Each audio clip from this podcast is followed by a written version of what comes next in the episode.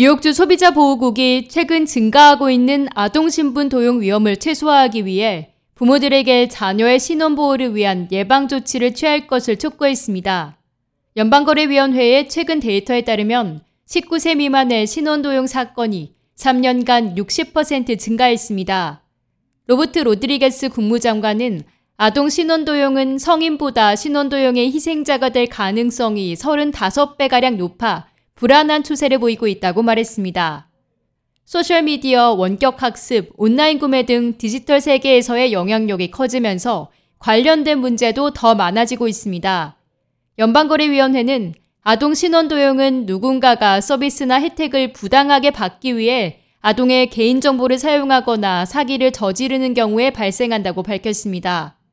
아동이 사용하는 많은 제품들에서 사생활이 보호되지 않아 신원도용 문제에 기여하고 있는 상황입니다. 최근 한 연구에 따르면 아동 신분 도용을 해결하는 것은 성인에 대한 사기 문제보다 해결하는 데 시간이 더 오래 걸릴 뿐만 아니라 평균적으로 372달러가 소요됩니다. 1년간 아동 신원도용 관련 사기로 인한 피해액은 총 9억 1,800만 달러에 달했습니다. 또 어린아이들이 신분을 보호하기 위한 조치를 취할 가능성이 낮고 신용이 요구되는 경우도 적기 때문에 타 유형의 신분 도용보다 더 오랜 시간 범죄 피해를 받을 수 있습니다. 특히 어린 시절 신분 도용 피해로 이후 학자금 대출을 받거나 첫 번째 신용카드를 만들 때 또는 아파트 및 공공요금을 지불할 때 재정적 손실이나 어려움을 겪을 수 있습니다. 따라서 가장 좋은 방법은 미연의 일을 방지하고 보호하기 위해 조치를 취하는 것입니다. 소비자 보호부서는 부모들에게 자녀의 신분 도용 방지를 위해 사회보장카드와 보험카드를 포함한 모든 기본 신원문서를 안전하게 보관할 것을 권고했습니다. 자녀의 사회보장번호가 포함된 전자기록의 경우 암호화된 클라우드 저장소에 안전하게 둘 것을 조언했습니다. 또 자녀의 온라인 활동을 모니터링하라고 촉구했습니다.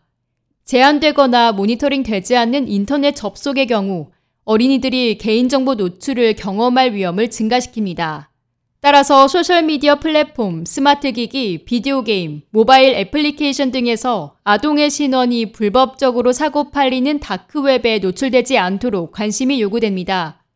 제품 구입 시 평판이 좋고 안전한 회사의 제품을 구입하고 가능한 경우 즉시 소프트웨어 업데이트를 설치하며 가장 엄격한 수준의 보안으로 설정해 데이터 수집을 제한하는 것도 한 가지 방법입니다.